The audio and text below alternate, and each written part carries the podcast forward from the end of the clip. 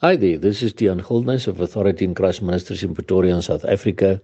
It is Sunday, the 20th of August 2023, and the verses which the Lord laid upon my heart to share with you all today come from Exodus 3, verse 13 and 14, where, where God appeared in a burning bush to Moses.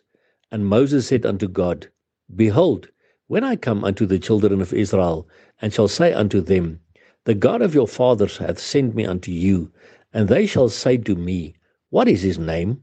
What shall I say unto them? And God said unto Moses, I am that I am. And he said, Thus shalt thou say unto the children of Israel, I am hath sent me unto you. My brother and sister, we really need to understand again who this God is that you and I serve. He is.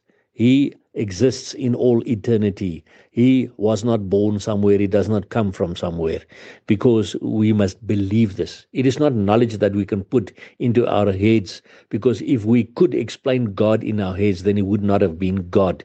But we read in Hebrews 11, verse 6 But without faith, it is impossible to please him.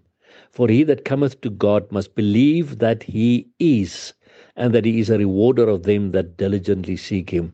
My brother and sister, you see, God is. And I have people who came to me and said, you know, my children actually asked me a question and I couldn't answer, answer them. And they asked me, where does God come from?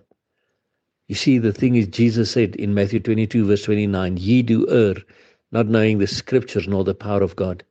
So if you knew the scriptures, you would have known to tell your child, listen, God does not come from somewhere. He is. He exists in all eternity. He is from eternity to eternity. He is an almighty God. And He has made it possible for us to be with Him. But then we need to believe that He is, and that He is a rewarder of them that diligently seek Him. And to diligently seek Him means I spend time in the Word of God and with the God of the Word in my daily prayer life, speaking to Him on a daily basis, but reading His Word on a daily basis as well, then I am diligently seeking Him.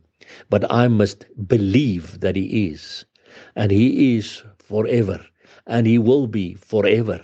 But He wants you and I to be in a personal, intimate relationship with Him. What a wonderful thing to understand and to know that this Almighty God wants to be in a personal relationship with finite little you and me, so that we can be with Him in all eternity.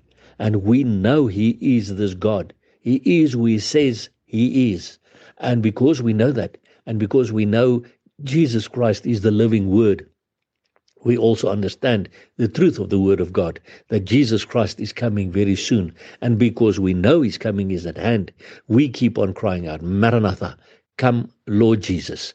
And remember, Jesus Christ loves you immensely. Blessing.